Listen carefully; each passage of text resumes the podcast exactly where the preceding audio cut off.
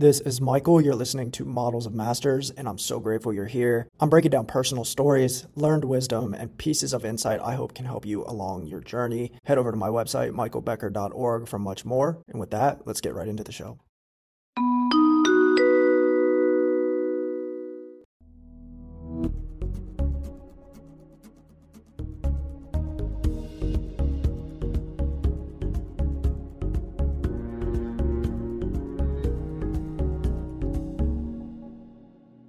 Today's episode, you're going to hear from Rick Mayo, the founder and CEO of Alloy Personal Training Franchise located in Roswell, Georgia.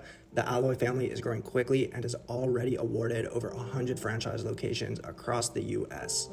As the award winning fitness entrepreneur and founder of the Alloy franchise, Rick views building trust with his customers and growing franchise community as one of the keys to success. He also has a podcast, a YouTube channel, and writes articles online and speaks at keynote conferences around the country. And I am so humbled and excited to share this amazing episode with you guys.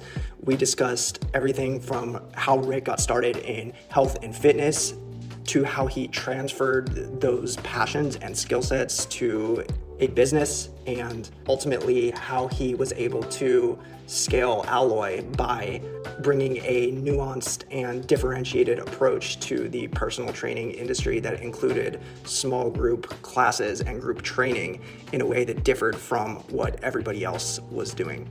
So, without further ado, here is the one and only Rick Mayo. Rick, where I'd like to start this conversation going off the one we were just having before we hit record is back to the very beginning. What first attracted you to fitness? Can you kind of talk about your early beginnings of your own health journey? Yeah, of course. I think, you know, as you mentioned, we had a little bit of a conversation before before we hit record, and I think uh, you know my beginnings were similar to yours. So, you know, as a as a young man playing sports, um, you know, my sports were similar to yours. I boxed and then I played uh, football. And so it's like, all right, you look at the athletes that do that, and you're like, man, they got all these muscles. Like, you know, I'm like 12 or 13 years old, and like we start working out. And my dad bought a weight set for our garage. You know, like I imagine my dad, he's like this tough, like man's man from Texas. You know, he had lost his leg to cancer before I was even born. So it's wow. like I only knew him one way, which was like this one-legged guy, you know, um, tough as nails. And he's like, all right, let's get this weight set. So it's the old school ones, Michael. You probably don't remember this because you look like a pretty young man, but they had like the concrete inside of them. They had plastic around the outside. They'd always like crack open and stuff. You'd see them like in people's basements. Ter- terrible weight sets. But we bought one of those and it came with this poster. And I remember we rolled the poster out and did like every single exercise on the poster. And we were both so sore, like I couldn't even wash my hair for like a week, you know. But uh, I think, you know, similar to your beginnings, it's like, all right, well, I like sports. I need to be a better version of myself to be better at sports. So right. let's start, you know, training for that. So that's where it started and it sort of evolved into you know I ended up being a decent athlete, but what I found is I actually enjoyed the training as much as I enjoyed you know the sport itself, and I wasn't good enough to make a you know a living doing a sport. So it was like, well, you know, I really enjoy the weight room and the environment around that. And, you know, I worked at like a powerlifting bodybuilding gym. You know, when I was in high school, it was like hardcore, no air conditioning or anything, and I worked at the front desk my entire you know high school career, and so like I was around these like world class powerlifters and bodybuilders, and it was just a, a really cool environment, you know, and it's sort of like a subculture to be part of.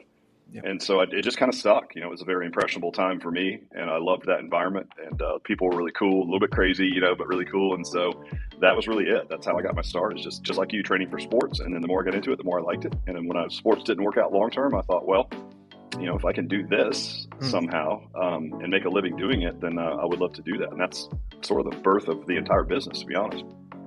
When did when did the whole business aspect start to take form within your mind, or when did it start to command your attention in the way that fitness had? And did did it at some point actually replace um, the time and energy that you were placing on your fitness journey?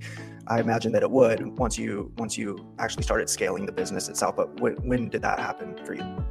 Yeah, so I started training people at around 20 years old, and I'm okay. old, so that was like 33 years ago. And so, so you can imagine I'm, I'm training people, right? And it's like before anybody knew what a trainer was. It's like, what does what does a trainer do? It's like, well, we show you how to exercise and we hold you accountable. It's like, okay, you know, and, but people needed it then just like they do now. And yep. so, but I was going to people's homes and bouncing around for different health clubs. So early on, Michael, it sounds crazy in the fitness industry now, but I would go into a health club and say, hey, I would like to be a personal trainer here. And they're like, I don't know what that is. Like, what, mm-hmm. what is that? And I'm like, well, I'll, you know, I'll take some of your members. They'll pay me. I'll help them get better shape. And they didn't even want a percentage of any of the revenue. They were just like, yeah, yeah, yeah. Just if you're as long as you're a member here, just leave us alone. So everything was just membership driven at the time. Wow. And that's how really that's how I got started. And now I was in college, so I'm bouncing around from home to home, a couple different health clubs, and you know, got this idea. It's like, wow, wouldn't it be cool if I didn't have to travel around everywhere?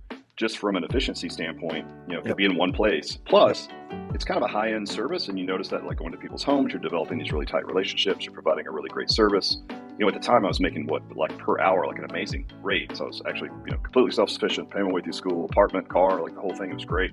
And I thought, you know, wouldn't it be a novel idea to put four walls around this business, you know, a customer experience, if you will, around this service of personal training.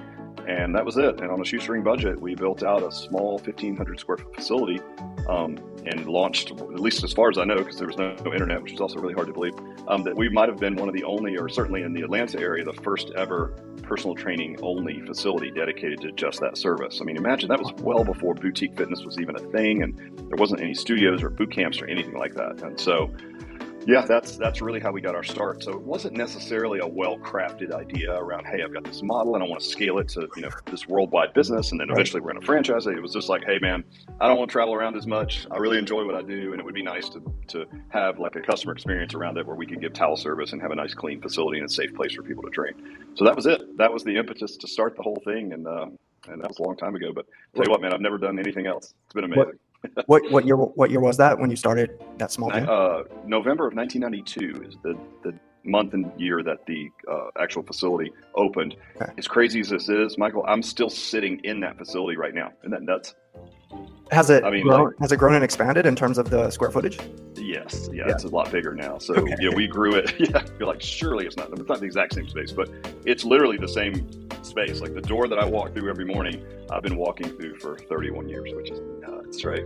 But uh, yeah, it's much different now. It's a corporate office now, as opposed to like a full-on gym, and it's certainly the area around it's changed and everything. But yeah, it's um, it's been an awesome journey. And of course, since that time, over the last 30 years, we've seen this explosion in the fitness and well-being space. I mean, I don't know the exact numbers, but I would presume we're talking about a you know multi-billion dollar industry. And fitness is such an entry point. I think with the with the evolution of the internet, man, like you know we we've seen you know personal trainers and nutritionists and and so many other people who can help people along that fitness journey take their skill set online and, and start you know selling that through social media and the internet and, and so forth. And i mean there's so many you know quote unquote influencer stories that you see and, and read about today of people that got their start just doing that same exact thing you know from a passion for for fitness themselves bodybuilding or, or training or competing and maybe taking that to their their first small location or not even and just building their business online. Um, back in those early days, and then I guess through the early 2000s, like, was there any franchise or fitness entrepreneur that you looked up to or that you learned from when you were getting started?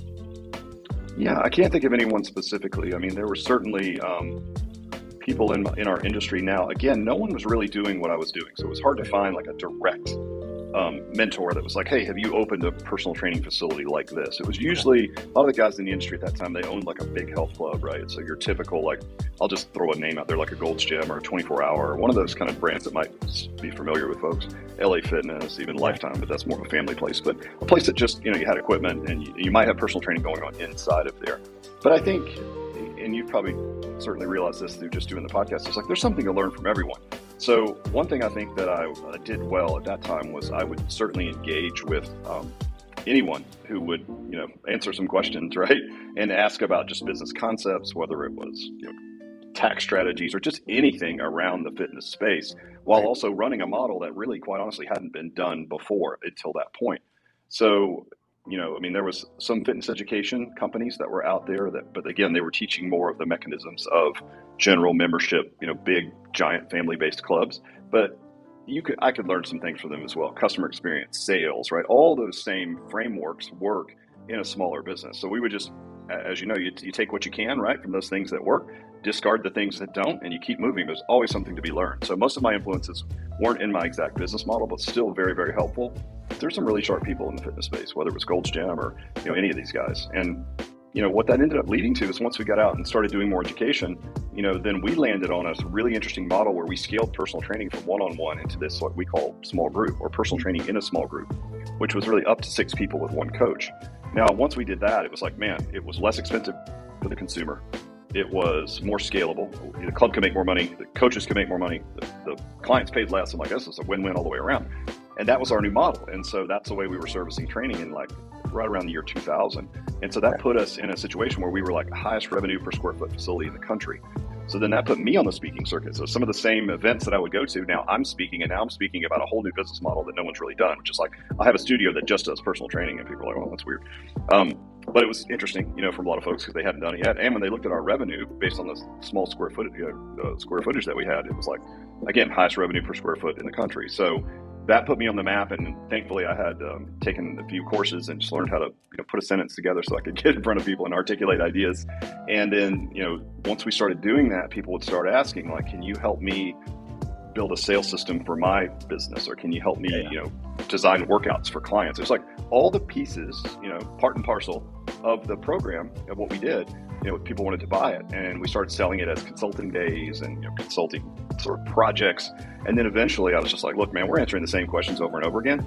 Um, let's put this thing on an online platform. And we launched at the time what we called licensing. And that was sort of a white label version of what we do whether you were crossfit gym or a big giant family tennis center and it was like, all right, we'll approach each project as a consulting project, and then we'll deploy parts of our platform to you to power whatever it is that we think you need. And we would do pricing and comp structures and all these things around the business model. And we did that to the tune of 2,500 clubs everywhere from India to Tasmania and everything in between. So here we went from this tiny little thing we started in college, and all of a sudden we're like all over the world. We've got people with alloy tattoos, you know, on their body. I mean, just nuts. And so, so much fun. And then in 2019, it was like, look, we we were being now approached by like what we would consider direct competitors like boutique fitness saying can we can you build our sales system? Can you write our workouts? And i was like eh. You know instead of doing it for them if they're just like us we should just make a run at it on our own. And that's after sitting on the advisory board for like an anytime fitness which has 5000 locations with gold's gym. So i had already gotten a nice peek under the covers at franchising. Yep. and we were like look man like we should make a run at our own franchise. And again, that was in the very end of 2019. We launched a full on franchise, which is different than the white label thing that we were doing. So we've been through a lot of iterations. I got to tell you, it was like one facility to multiple facilities to you know consulting to licensing and then eventually to franchising over you know a long period of time over 31 years but yep. yeah every step has been challenging and amazing at the same time so i want to i want to dig into a couple of those transition points um, with, that you just described, and that was that was a great overview of, of the the growth that the business is seeing. Um, at what point did you start to have the foresight to, to where you said this is more than just a single location where we're going to do personal training and bring in a core group of people from the local area? How how did the idea to scale um, start to take shape, and, and how did you how did you act on that when it did? Well, I would love to say that it was part of the grand plan, but quite honestly, it took people like beating me over the head with it, you know, and I'm not mm-hmm. embarrassed to say that because I think it's also important to have a culture where you can stay focused on one thing while keeping your eyes open to opportunities, right? So I would have never thought to like, hey, we're gonna we're gonna start this brick and mortar, we're gonna land on this amazing model, and then once we do, I'm gonna take it out to the world. It was literally someone local in my market, you know, to Gold's Gym, and we were introduced by a couple of friends because I was now speaking in the industry and he just wanted, he was just a great guy. He was an older man, almost 80 years old at the time, had been in the Marine Corps, just a squared away guy, but he was always looking for what's next, that slight edge in his market. And he owned three Gold's gyms, you know, in the Atlanta area. So he said, Hey, I want to come visit you. It was a Saturday morning. So we came out and we were slammed, you know, and it's like, we got all these groups of people working out with trainers and, you know, he's like, this is amazing. I've never seen anything like this. And I'm like, yeah, the average person in here is paying like $350 a month. He was just like, wow, you know, because that's that's a lot of money when you're comparing that to maybe a $40 a month, you know, gym membership. And right. so I'm like, yeah, everybody's getting coaching. It's just at different, you know, like look a little different than what you're used to. And it really took him saying, can you take this and help us do this, like in our gym? Um, and I was like, well, maybe, you know, let me let me think about it. And sure enough, it was like, sure, we can do that. You know, and again, that was after doing a lot of consulting, but it was different to say, like, can you literally just stick this in my club and not necessarily run it for them, but teach them to fish, right? Can you build something that we can run as a default for our personal training program? And so that was, I mean, I literally, someone had to ask me for it before I even had the idea. So I'd love to say I came up with this great idea, but that wasn't it at all. And so that was it. That was the impetus to say, sure, we can do that. It was just on the front edge of being able to offer something digitally. This is probably 16 years ago or so. So like learning management systems were like brand new and we put everything onto a learning management system so we could deploy it better and then that was it. And we were off and running. But it was not a grand master plan at all. I would love to say it was but it was not. And you mentioned that, that back in the day that there were some gold gyms and a couple other places in in the area. You were able to charge about an 8x 8x multiple on what other you know local or franchise or chain locations might have been asking their customers say 30 40 maybe 50 dollars a month. What allowed you to go into market with that premium on pricing in terms of your differentiation? Like walk me through the specifics of what that customer experience actually actually felt like for the for the people that were joining. Yeah i think when you zoom out a little bit when you look at what Okay, so personal training at that point in time was a thing at this point, right? Uh, like we had grown up with the industry. Now people understood what a trainer was. But if you think about it, Michael, you would say join a gym. So let's say it's like, you know, Michael's gym.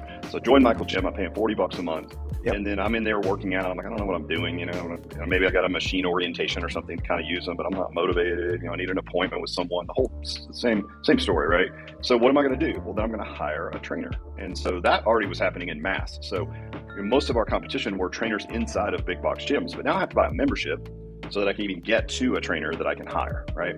And typically all the training was done in a one-on-one setting, so it's more expensive. So let's just say for again, at that time maybe 50 bucks an hour. So, you know, you could come to us, not have to buy a membership, get your training and pay $25 for a session, right? As opposed to 50. So it's half the cost and you were sharing a little bit of time with a group of people, but each program was still personalized. So it's like it's still personal training. There's a little bit of community there, which is awesome, right? So you get a little bit of what you might get from a class, even though that's a dirty word, the C word for us. It's like, no, it's training, but you still get a little bit of that sociability, but you don't have to buy a membership and wander around in a big giant gym, which most of our customers don't want anyway. They're like, it's a destination place. You want to drive up, go in, get your workout, and get the heck out of there, right? You don't want to mess with all the rigmarole of all the other members and the giant locker rooms and just not their scene.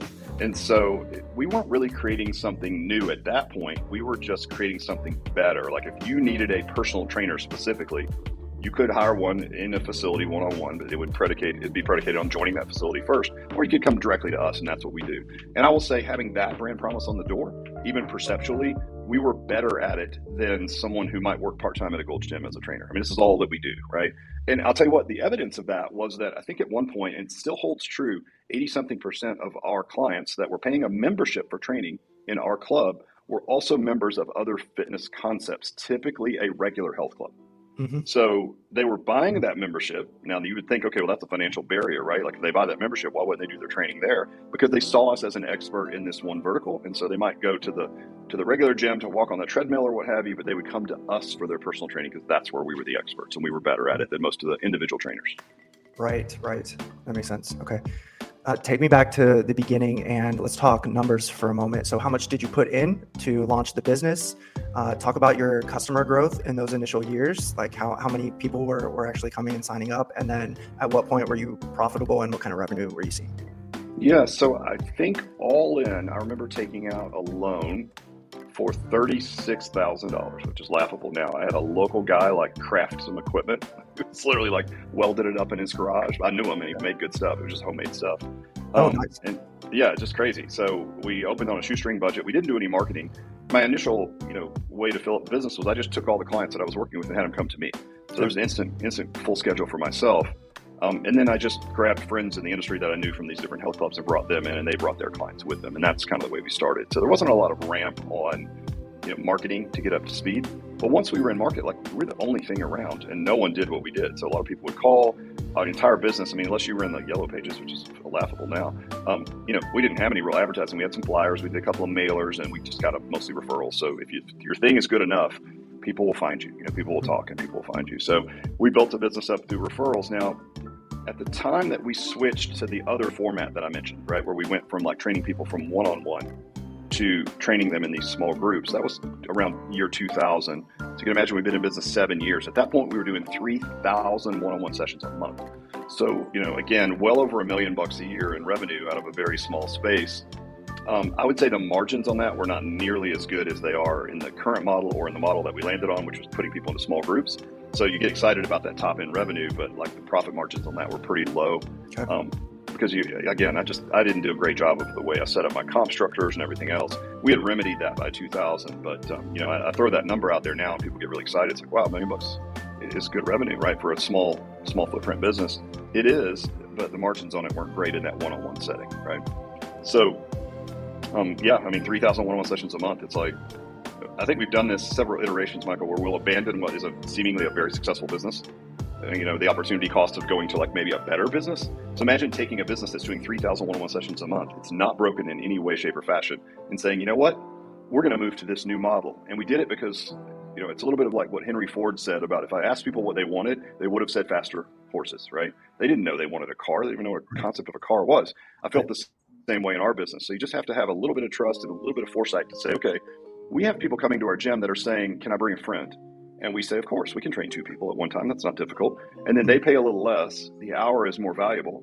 I'm now helping more people because I've got more bandwidth, right?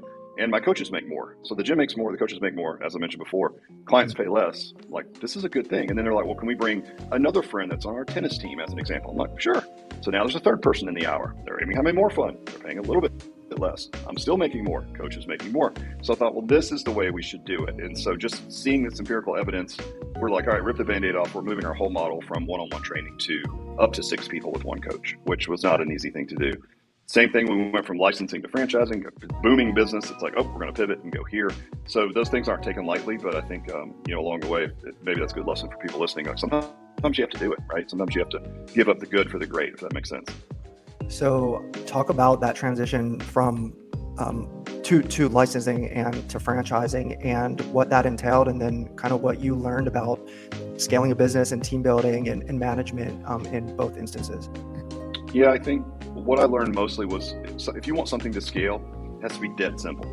I mean, like our franchise now, very simple 130 members, right? Our average spend is around 300 bucks a month. Um, it's just a dead simple model. But, you know, we've sold 115 thus far. We'll have 50 open by the year's end. Most of that growth has come, you know, in the last 18 months or so. So you put that many in market, it I don't care how simple it is, the scale alone is going to make it complex. So I think that's one thing we learned for sure is like things have to be dead simple.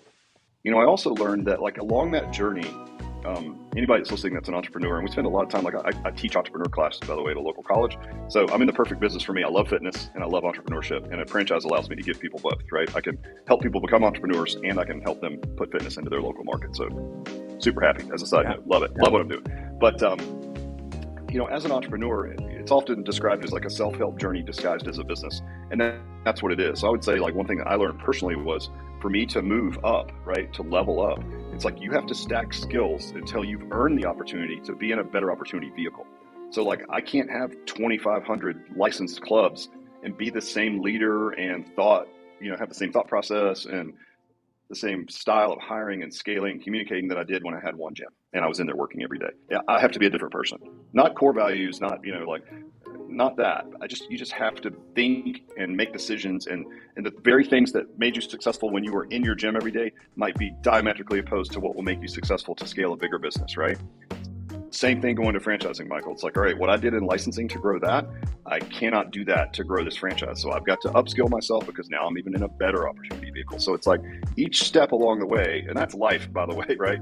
Upskill, better opportunity vehicle. And that's going to keep going. When you hit these milestones, you move that goalpost and you upskill yourself again and um, you know hopefully that will create a better opportunity vehicle. And what comes with that is a lot of discomfort. Imposter syndrome never goes away; it's always there because you're always at the hairy edge of your skill set, right? Pushing for the next thing. Um, and so I think that was something that I learned personally, um, and also just learning through scale that like that you think things are simple until they're not. Became our fifth core value, which is keep it simple, KISS, and it has to be dead simple to scale. So I'd say the two biggest things is like the business is only going to go as far as the leader can evolve, and also it better be just dead simple to scale the thing that I'm I'm presently wrestling with around that is patience because I think we, we want we want to be able and we want to believe that we can upskill ourselves within a matter of days and weeks. And while you can do a lot of work in that time, you know, realistically, for any large large change to, to take place within, it's going to take months, if not years, and probably you know a, a decade. You know, for for for real for real transformation to, to really change who you are as a person is, is going to take a long time. So that's something that I'm I'm working through right now personally. But um, well, listen, man, keep going. I think like hearing you say that, like I can tell you already that you're you're wired the right way. Like when yeah. I got a good friend that always says like you can tell how smart someone is or how successful they'll be based on the time frame they talk about. Like if you exactly. want to get rich quick in a year, like it might happen. Good on you. But if you're like, hey man, you're a young man, right? I'm not. I'm 53, so I'm figuring shit out now that I had no idea about, you know, seven years ago. It's like yeah. you've got a long way to go. And I'm not saying that that you can have urgency, right, and still be in the infinite game. Like you want to use Simon Sinek thing. It's like you right. can play the infinite game, and there's still finite scores that need to be met along the way. There's things that need to be done, right?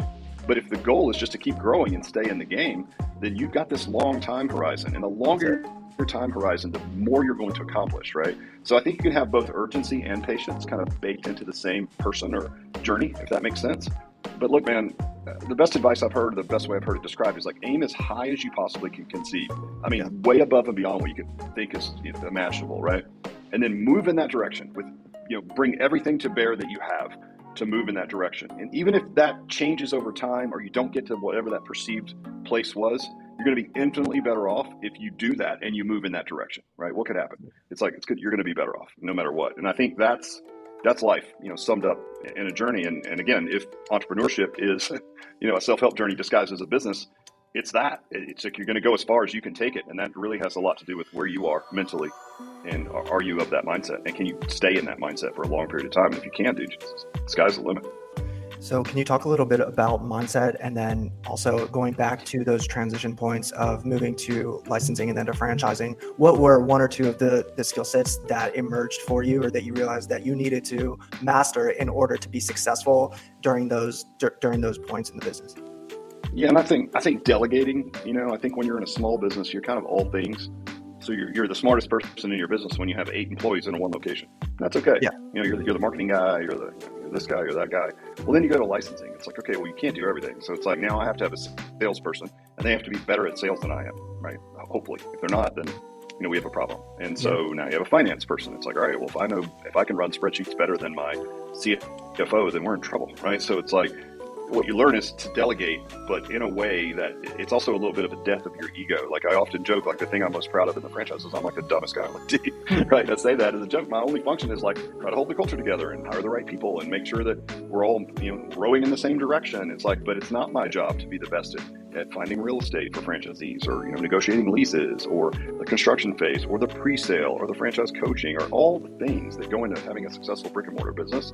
I've got people in all those seats that, are, can just run circles around me in their functions. And that makes me a good leader right? But if you don't know that to your point you know how do you, you know what are those inflection points um, it's a little bit of, of, death of your ego, right? You have to just be willing to hire people a lot smarter than you are, and as you do that, you have these aha moments along the way. I would say that's been the biggest, you know, lesson for me. It's just like, all right, learn to delegate. You can have a little bit of knowledge of what's going on in the business. That's key, I think. Obviously, I've been in it forever, but at the same time, I've got a lot of smart people around me, and that's what's going to make or break me. My ability to attract, lead, and keep really good people on the team. Got it talk a, a, little bit about the process that a new franchisee would go through when joining the Alloy umbrella and what type of things do you guys look for in people that you bring on to serve as an extension of the business as a franchisor? I love that question. That is a million dollar question because, you know, for us, we always say no stinkers, right? And what we mean by that is we're trying to expand this brand and we want to do it with integrity. And the only way to do that is to pick great franchise partners. You know, at the end of the day, we're taking a, a piece of the top line revenue. It's called a royalty. We take a percentage of top line revenue. We have to have the right partners because at the end of the day, you're right. Now there's a third party involved. There's someone else between us and the end user and the customer. And so it has to be the right partner. So I think for us, we're looking for leaders. That's it. And look, there's there's different ways. There's quiet leaders, there's outgoing leaders, there's people that are really good at certain functions in the business that can lead that way. We always use this one lens. I heard it on a podcast once as it related to dating, and it, it was a, a young woman was talking to her mother, and she said, "Oh, honey, I want a guy who is successful." And you know, she's telling her mom, "Mom, I want a guy who's successful. He's this, he's this," and she just lays out this perfect profile of essentially just a straight up winner. And that's the kind of person I'm looking for. And I'm not sure what was going on in her life, but her mom looks at her in the most heartbreaking way and says, Oh, honey, you're not the person that you're looking for is looking for. It's like, oof. So we use that often when we're looking for candidates because their ability, Michael, to attract, lead, and keep really good talent, that's the crux of the whole thing. Like, we're not going to let you put it in the wrong place. We have seven layers of real estate criteria, right? They're going to make you put it in the right place. We're not going to let you pay too much in rent. I mean, all those things are like, that's math at the end of the day, right? Good, put it in the right place. Second, though, can you attract and can you lead the right people? So when we're vetting candidates, and remember, franchising is awesome because they're vetting us, we're vetting them just as hard because at the end of the day, we've got a partnership to get into, right, for at least 10 mm-hmm. years. So I'm looking for people who can attract and lead really good people because most of our franchisees are investors. They're not going to stand in their club and service revenue. So they're going to have to attract really good operators, right? And coaches that are going to work there as well. Now, it's a low labor model. It's only three or four people in each club, but they still have to get out there and hire them and attract them. So what I'm looking at from them is like, again, are they the person that they're looking for, is looking for? Does that makes sense. It does, yeah. What about startup costs or some of the specifics that your franchisees need to be prepared to bring to the table or the investors who are buying the business and then hiring a team themselves? What should they be thinking about? Yeah, for sure. So, you know, in the franchise agreements, there's something called an item seven, which is the expense claims. And these are audited each year. And that's the great thing about franchising. It's like all your stuff's out there. Like you can't, you know, fudge any numbers. Everything's audited. So right now, our startup cost is sits somewhere between like 200 and four plus, right in that category. Now we're hitting right in the middle of that right now, so kind of averaging around 300 ish to get one open. That's before you would get what's called TI, which is like if you negotiated in your lease for your landlord to give you some money back, you know, after you open. Um, that can be anywhere from 25 to 50 grand or whatever that might be. So, like we just say, oh, like, keep it safe, like around 300k is kind of what we're hitting right now. Um, now, granted, we haven't we haven't opened in Manhattan or LA or whatever, and we understand that's going to be more expensive, but there's pricing tiers to offset that. Okay. Um, but that's what we're looking at there. So that's what the owner should expect. Now, how, what's in that number? Literally everything, like the franchise fee, right? And that's what you pay first to get started. And then and it's going to cover everything else, including three months of operating costs and a really hefty pre-sale spend, because that's what we're really good at. It's getting your gym full before you open. So it's like, all right, that's going to cover all of that plus three months of operating expenses. So that's all in. That's not just like what, what the equipment cost or what it costs to build it out. That's every single expense it's going to take you from soup to nuts to get the place open. Got it. And not bad. You know, again, we have all types of different franchisees. Some are very successful in other you know sectors, so sure. they're self-funding. You know, you can do a 401k rollover. It's called ROBS, and basically you can take your 401k and move it into a different entity, and that can fund. Sort of like it's seen as an investment, so there's no penalty for doing that. That's a creative way to do it or you can do a traditional SBA loan. A lot of people do that as well. So there's all kinds of different ways to fund these, and we've had people do you know partial cash, partial SBA. There's like you can make, you can do ROBS and SBA. You can do all these different things. You can do a home equity line of credit. The acronym's HELOC. So you can do a HELOC. You can do all these different things. You know to put the financing together. But um, at the end of the day, you're going to end up in around that same number more in like super expensive markets once we start getting into those and building those out. But um, yeah, I mean that's it at the end of the day. And we can't make a lot of claims, Michael. That's one thing that's interesting about franchising is like when I was consulting, I'm like, you do these three things, you're going to make this much money. I can't really say that anymore because an earnings claim can get you in big trouble. But I will say that compared to other fitness concepts, it's a relatively low barrier of entry, and it can be, and I'm saying can be, right? It can be very lucrative as far as percentage of revenue as profit. So if you say compared to, I'm trying to think of another boutique fitness concept that everyone's heard of. How about Orange Theory, right? You're probably in at 750 to 800 to open. And if you look at, I think what their profit claims are, you know, like 25 plus percent of that can be profit. That's pretty good money. But if you could do a lot more than that in a much less, you know, expensive investment, you could do multiple alloys, you know, for that, obviously. Um, and I think you could do much better from a profit standpoint for the same type of investment. So it's a it's a good offering in the fitness space. Look, we target an underserved avatar because of the price threshold. It pushes us a bit older, so we we really target when we're doing our demographics for real estate, 45 to 65 with money, and that's not really targeted in fitness. If you look at most fitness ads, it's like 30 year old hot moms, right? right like running right. on a treadmill. I mean, and that's fine, except there's 800 other fitness concepts in those markets targeting those same people. If we mm. only need 130, and we're targeting a underserved fitness market, which we are, it's not too difficult to go into the most crowded fitness markets and gobble up 130 people who are probably misplaced in a brand that they don't love. You know, maybe they're beat up, like we're the only brand that can really work around injuries. If you're a 55 year old guy that's an A player and owns a company, but you played college football and you had to have your knee replaced, you're not going to be able to go run on the treadmill at an Orange Theory, right? And so you're like, all right, I need something more specific to me, or yeah. really other than one on one training, which is really expensive these days. Like we're the only brand that can accommodate that person. So that ends up being our avatar. And it just so happens they're underserved, they have a lot of money, and they stick around forever. So one of our big claims is our retention rate. It's one of our differentiators. Mm-hmm. So, you know, I think our average stay is like three years in our brand, whereas another brand is five months. So it's like, all right, you pay 150 bucks a month and stay five months. That's a class-based concept. Are you going to spend 300 bucks a month plus and stay three years? It's like, which customer do you want? I mean, it's a rhetorical question, but that that's um that's it in a nutshell. Like when you got to start with that, right? Does the franchise make money? Can the franchise get a good return on investment? Once you can answer that question, then it becomes about what do you want the day in the life to look like? Do you want purpose around what you do and all the other things that are super cool about the business space? I would imagine that you guys have identified a couple of keys around that continuity model and retention specifically. Like, are there any characteristics that you found that keep people coming back month after month or even on a years long basis? Like, is it important that they bring X number of friends in the business or that they show up for training X number of times per month? Have you guys dug that deep? We have. So we've got all kinds of, I mean, the good thing about being in business forever is we have a lot of data, right?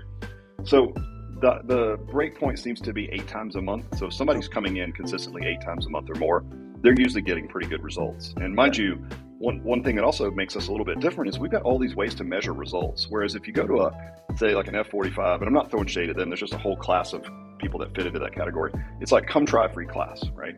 and you don't really know if you're anything's changing. Like, are you getting stronger? Are you moving better? You know, what's going on inside of your body? We've got all these really cool scientific ways to measure what's happening. Okay. And so we're able to measure those over time. So there's ascension, like people can see their progress, that's stickier. But quite honestly, what drives the, the retention model, you know, to that point was it's only 130. Now that's not the limit. You can push it up to maybe 150, but just think 130 makes a healthy model. There's a there's an interesting uh, British scientist. His name's Robin Dunbar, and he studied all kinds of ancient civilizations up to modern.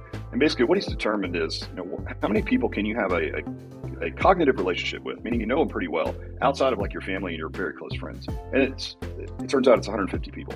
So it's sometimes called the rule of 150. It's called Dunbar's number. But it basically, it really speaks to the model. So a lot of people ask us that question, Michael's like, why is the retention so good? Are you choosing a certain avatar? Like, what makes it so sticky? And it's like, well, in a lot of ways, if you want to peel it back and keep it simple, the model itself. You only have 150 people. That means I'm going to know your name. I'm going to know your spouse's name. I'm going to know your kids' names. You're going to me. You're going to my spouse, my kids. I mean, it's like it's it's much easier to put your arms around a small flock of people like that, right? And take care of them when you have personal relationships with everyone. If you're if you're a boot camp model and you need 700 members, and you're churning out 40 a month, right, or so, or more, it's like, all right, there's just no possible way you're going to have that level of connection. Then it just becomes about the workout. It's like, eh, I mean, you can get a great workout anywhere, anywhere. But can you build that, that community, right? Hmm. That makes sense? Yeah, yeah, yeah. That's that's awesome. Um, well, this has been a great conversation, Rick. And as we approach the the end of of this talk, um, is there any any topics that I did not ask you about that you want to discuss, or any points that you feel uh, we didn't get a chance to, to touch on to bring forward? Well, I would say you didn't ask me about my stints training Usher and Madonna and all those famous people, but you know, gentleman never kisses and tells, so it's probably best left alone anyway. that's where the business started, and then we evolved into helping regular folks like me. But yeah, that's um, we have some really fun stories. Sometimes if if we meet in person, we'll have some fun conversations over a couple beers about stuff like that or maybe or maybe, maybe some, a workout. Or yeah, maybe we'll work out. We'll eat some chicken. I know you're not drinking anymore. Good for you. Um, you know, we'll go at it that way. We'll be healthy about it. Yeah, yeah, sounds good. Um, where can people go to learn more about uh, what you guys do and to, to find you? Just alloyfranchise.com is the is the easiest place. And if you have any questions about this or anything else, just shoot me a message there. Even if it's not directly about franchising, I'll help you in any way that I can. Like I said, I teach entrepreneurship. Super passionate about it. So reach out if, if I can help you. And I'm all over social media, so you can find me there as well. Awesome. This has been a, a great conversation. Thank you, brother. Thanks, Michael. Appreciate it, bud. That's it for today's episode. Thank you so much for listening. Please be sure to subscribe, rate, and review as everything helps. I'm working to spread these insights to as many people as I possibly can. You can connect with me on Instagram at work with Michael. Feel free to shoot me a message or check out my link tree for more resources.